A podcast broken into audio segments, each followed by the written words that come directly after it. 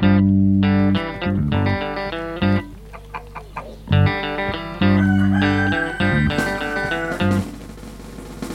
New Year. This is episode 77 of the Get in My Garden podcast. I'm Aaron Moskowitz, and today we meet Nina Fulch of Compost Santo, located in northern New Mexico. She's a student of the work of Dr. Elaine Ingham in the Soil Food Web, and I'm so grateful to her for sharing so openly about the composting business she manages, the things she most loves about this work, and some of the challenges they have faced while the business has grown over three years. If you are interested in composting as a business and are interested in the details of running such an operation, this is an episode for you. I learned a lot from Nina and will feature the rest of our interview ASAP once it's completed. This episode is published on the first Monday of the year. Happy New Year! And I hope you have all had a chance to look to the future and do some planning. Now is actually a great time to start composting in preparation for spring. Please subscribe to the podcast wherever you listen from if you'd like to get notified of future episodes. And then please leave a positive review if you want to support the show. Thank you so much.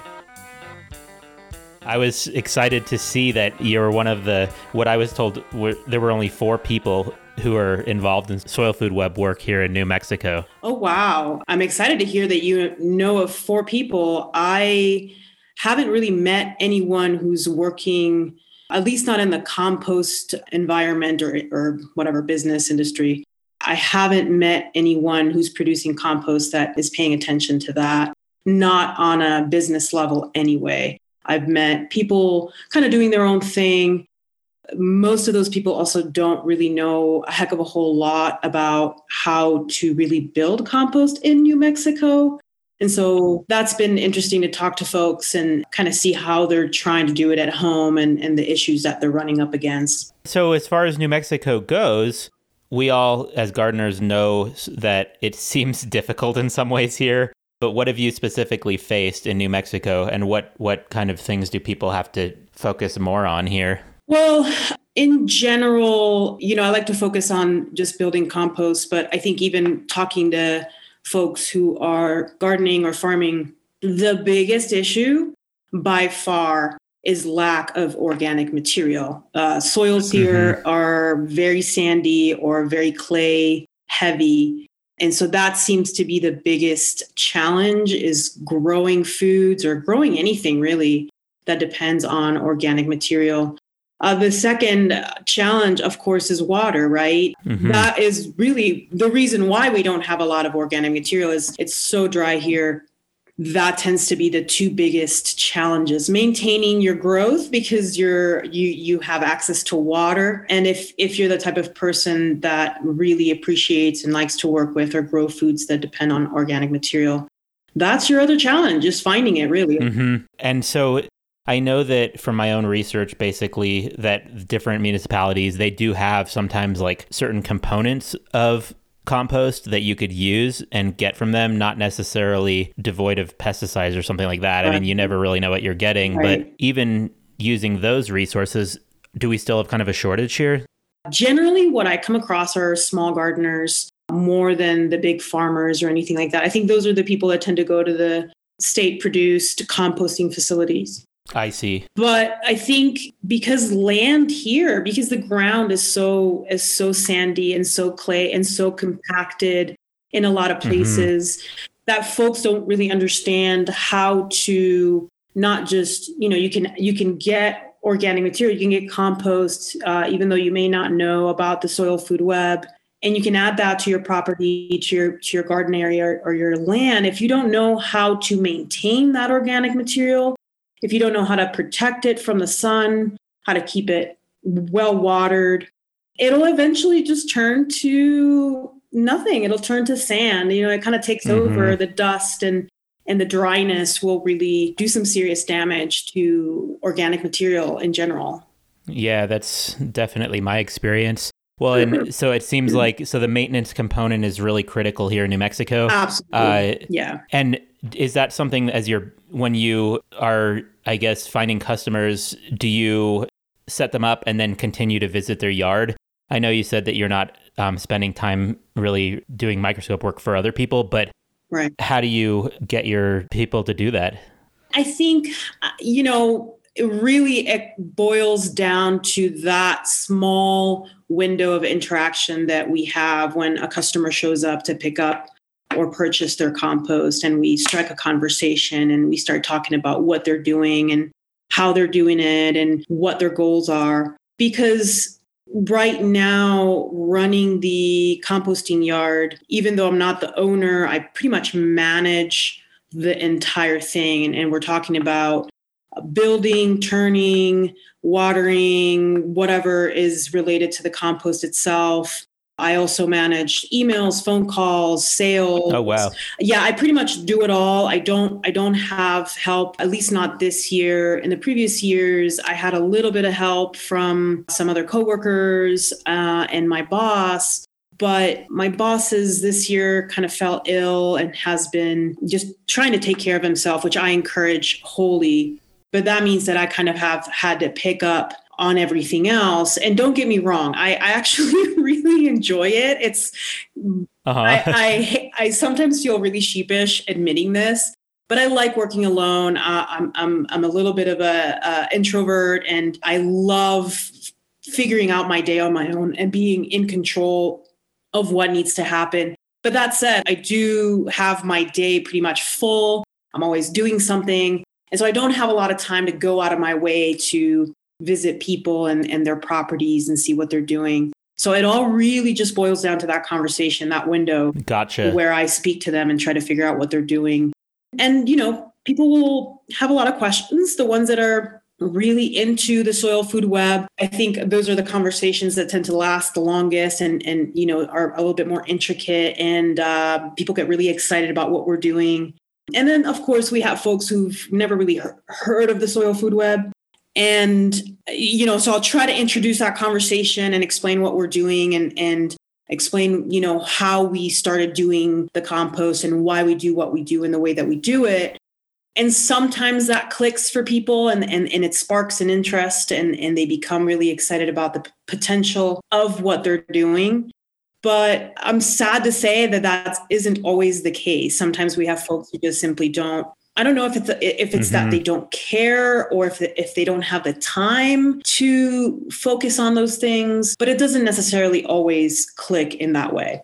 Well, I know for sure that uh, there's a certain group of people who I've met that right. they, in theory, would support all the soil food web work and you know making sure there about there is some sort of balance and life in their right. garden, but they can also get away with you know ornamental plants that are pretty striking and feeding them conventional products. Really awesome for us because compared to the other composting sites in the surrounding area, mostly Santa Fe because that's really the closest to us as far as competitor composting sites is concerned.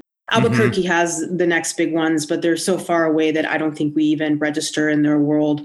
But locally, Santa Fe, Pojoaque, Nambe, which is where we're at, we find this small group of very, very loyal customers who really understand what we're doing, really want the type of product that we're making, have tried the compost in, in eh, from other sites and have run into problems or haven't been as happy. And so that makes us feel really excited and really proud of the type of work that we're doing. You know, it's a, such a little thing, but I guess there is that little bit of joy of, of knowing that we're doing something to better these environments and better these these crops and, and these gardens and, and the type of food that people are eating. So that's really encouraging. And we got a lot of demand. Uh, we can't keep up. We sell out a lot, and that's a beautiful challenge. Are you using a acequia water? We are using well water. Yeah. And so it becomes tricky. I wish I could say that we're using acequia okay. water, but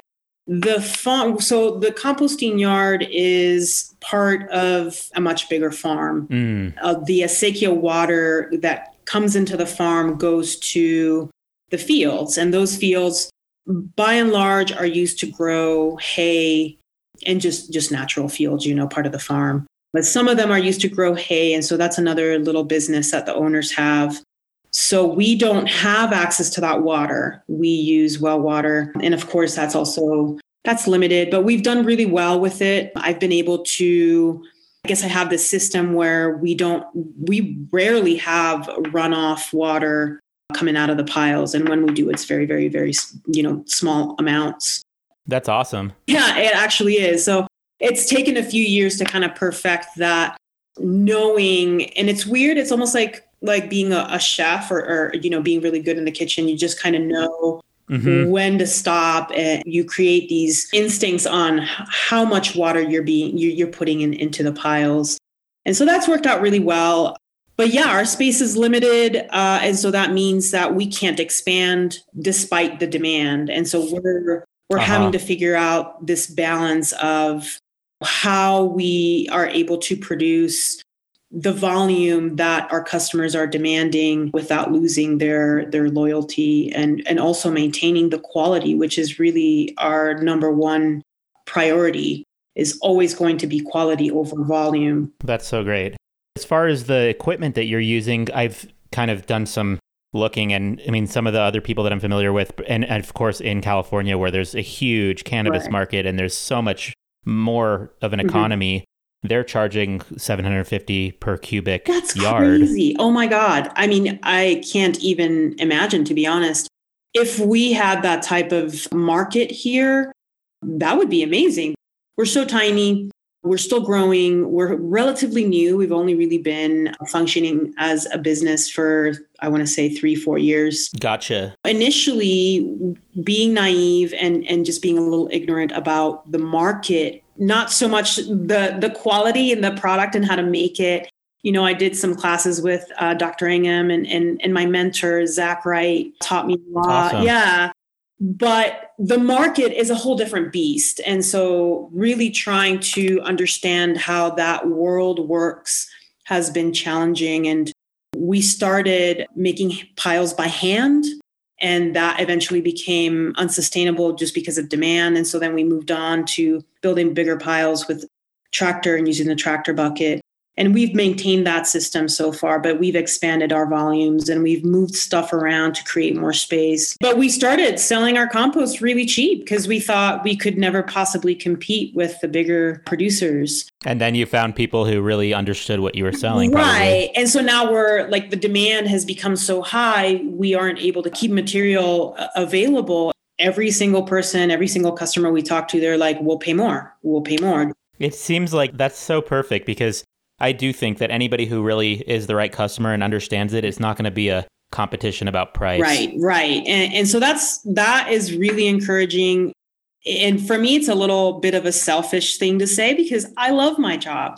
I love making compost. I love coming to work. And so it's a relief for me to know that our customers appreciate and understand and value what we're doing enough to say, please don't stop we've had customers concern. They're like, hey, are you closing shop? And we're like, no, no, no, not as long as you guys are okay with us increasing our prices to uh, be able to maintain the business. And so we're feeling really, really grateful and lucky to be able to continue to do this and uh, just learning along the way. And as far as the other products that might exist around compost, such as teas or inoculants, are you involved in that at all? So that's tricky. We've we've talked about those, trying to produce those things. We brew tea, we brew compost tea to apply here at the farm on our fields for our hay.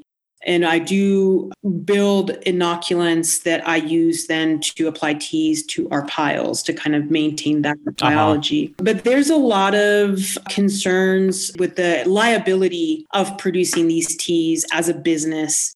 And my bosses have been very cautious in moving in that direction. I've been pushing for it. I would I would love to sell teas more than anything else. Inoculants, that's easier to do.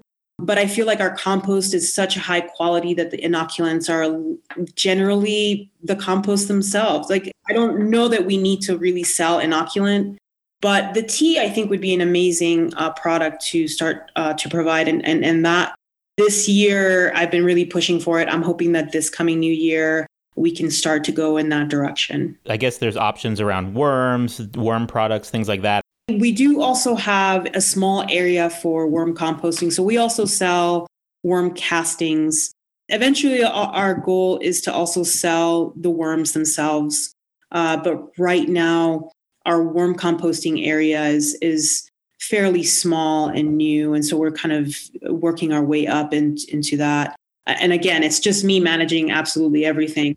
It's a little hard to expand quickly, and also just letting people know that that's what we're doing. And so uh, we're trying to grow with the demand so that that we can justify expanding those areas and we have tried to, in the past, uh, we've gone to the farmers market and we've had tents and the try to sell.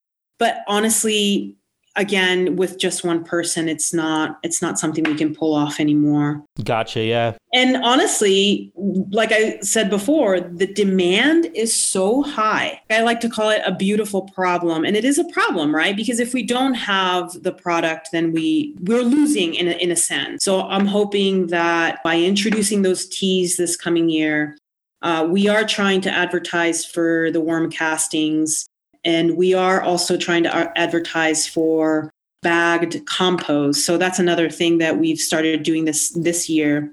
We were initially just selling bulk unsifted compost basically by the truckload. Okay. And now we're really moving into the bagged sifted material. And can you talk about that? Like, what would someone find in that bag as far as like the activity? Yeah, I mean, pretty much the same thing. Uh, the main difference we we sift to uh, uh, an inch. We use an inch, you know, mesh, so it's not super fine material. There's still some pretty uh, coarse uh, stuff in there, the carbon that contains the fungi and so the biology wise, it it stays pretty much the same. We don't lose a lot. If if we do lose, it would be on the fungal component um, because they, okay. they tend to really adhere to the larger carbon material like wood chips and, and such. But as far as the biology, from what I've been able to tell uh, and checking in our lab, I don't really see a significant change, to be honest. That's amazing. So they go into what kind of bags do they go into? Well, we are low key and we recycle as much as possible. One of the key ingredients that we put in our compost is beer mash or spent grains from local breweries. And uh, one of the breweries we pick the mash up from, she will save the the grain bags for us. And so we've been reusing those grain bags to to sell. This year, though, towards the end of the year, we started running out of bags due to demand. And so we are contemplating, we're, we're looking into alternatives to bag the material. And it's tricky because we like to keep things uh, eco-friendly and uh, low footprint and, and, but it's challenging when it comes to packaging uh, a, a, product like this and so yes that's been tricky uh, we're trying to encourage our customers to bring their own containers, and that always helps. But for now, we're just trying to reuse the bags that we get from from the brewer. Gotcha. Well, it sounds like you have with your customer base already having too many orders almost. It's not like that's a product that's going to sit on the shelf. So no, we no, it definitely does not. Um, we sell relatively fast. Our curing process you know, from beginning to end, from the moment I build the pile to the moment that it's ready for sale, I want to say it takes roughly about four months. And uh-huh. and you know, we're talking about pretty big piles, uh 20, 25 yard piles. Uh, and so the temperature tends to linger not hot, not super hot. After the first uh, week, week and a half, after the, those first five turns, the temperature drops considerably, but it'll it'll linger in the mid 80s. Sometimes it'll bump up to the 90s or you know high 70s. And I'm always very hesitant to sell compost that's that warm. So I'll let it sit a little bit longer, make sure those temperatures drop so that there are no issues with that. But usually like I said, the whole process four months, and and it, it'll take no time to sell. Uh, this past year, we sold out of. I think we had built uh, about 200 cubic yards, and we sold out by early spring. I want to say March, early April. That is so awesome. Our demand is increasing by the year, and so we're always just trying to figure out how to recuperate from from that um, selling out period. hmm The product does not sit around at all. It sells relatively fast, so So if it were bagged, I, I am not someone who uh, spends much time with a microscope.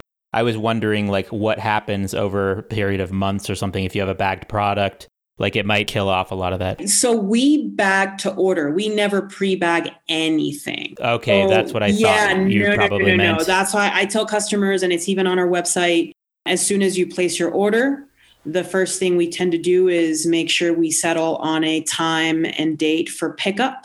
And then, based on that time for pickup, I will prepare the bags either the day before or tops two days before. So the bags, Mhm. then when we prepare our bags, I never let them sit in the sun. I, I'll keep them in the in a shady area where it's cool and out of the sun or, or whatnot. So we take a lot of care in making sure that that bagged product is as fresh as can be, you know, and and, and it maintains uh, moisture and and it doesn't, you know, it doesn't sit in the sun or it, the bags are never so tight that they can't breathe. And, and so, yeah, we we take a lot of care. That's awesome. Would you say that most of your customers are edible gardeners or uh, ornamental gardeners, or do you have a lot of farm customers? I'd say most of our customers, we get a little bit of everything. I have uh, quite a few customers that are just growing edible plants. I have some customers that are growing cannabis. I have some customers that are growing hemp. I have some customers that are literally just maintaining their orchards, their trees. And then I have a few customers that are really just getting compost for their ornamental plants but that's that that is definitely a, a, small number. Most of them are like i said either growing food or growing cannabis in some form whether it be hemp or yeah just cannabis. Have you found a lot of market gardeners who wanted to go? I mean obviously they're more likely to be interested in the soil food web because they're organic. Right. Um you know i no not really. We've had a few but very very small. I think the folks i mean are you talking about like like large production like big farmers? Not necessarily. I found that a lot at the farmers market a lot of the people are really farming on like one or two acres at most on average but i still also found that they don't really have the um, investment capital to make big changes to their soil. Right. That's definitely an issue. But by and large the folks that we have especially the the loyal customers the ones that keep coming back and demanding more and more all the time they're definitely you know they they have a much bigger understanding of the soil food web and organic production so organic foods. And so they're you know yeah for sure. Most of the customers that we have are definitely well versed on the and they want organic products and uh, you know they're trying to maintain things as clean as possible and we've had a lot of concerns with persistent pesticides, just pesticides in general, fungicides mm-hmm. and that kind of stuff. And so, yeah, that's definitely a huge concern. Luckily for us, we are not, uh, I have to say, we're not certified organic, but we try to, the, the materials that we put in our compost, uh, we try to make sure that they're clean 90% of the products that we or, or, the materials that we put in our compost the feedstocks they're coming from this farm. So you know leaf mulch grass uh, grass clippings food waste uh, whatever it may be it's generally the wood chips. They're coming from this farm and we don't use that's any, great. any form of pesticides or fungicides or anything like that. So we're really confident about that the only materials that we pick off site are the horse manure. We don't use cow manure, we just use horse manure. Some chicken manure we use from our chickens here, but the only things we pick up are horse, horse manure and the beer mash. Great. The horse manure we've already confirmed and we've went through a whole process of, of doing our own tests because persistent pesticides, there's not really a, a, a, good way to test for those. Mm-hmm. So we did our own grow growth test with some. I think we used some legumes. I don't remember. That was a while back. But we confirmed that our horse manure is is pretty clean. That the ranch, the horse ranch where we get the manure from, they don't use any hormones or none of the the standard concerns are there. So yeah. it's pretty clean material.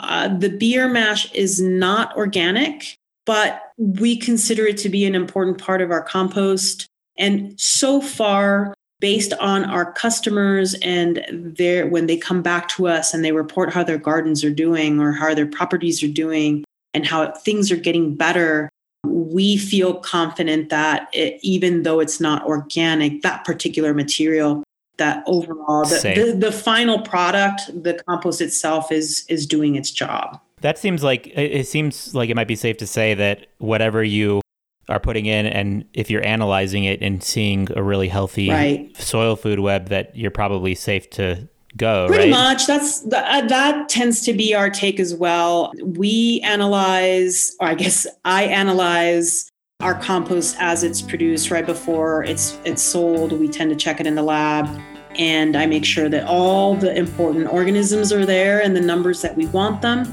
And yeah you're right. As long as i see that in the compost and I don't see anything detrimental that I understand to be detrimental, then we're good to go. And that is our best measuring tool at this point. Thanks for listening. I'll publish the second half of this interview with Nina Fulch of Compost Santo next week and as soon as possible. If you like the podcast, please subscribe wherever you listen from or leave a positive review to support the show. Until next time.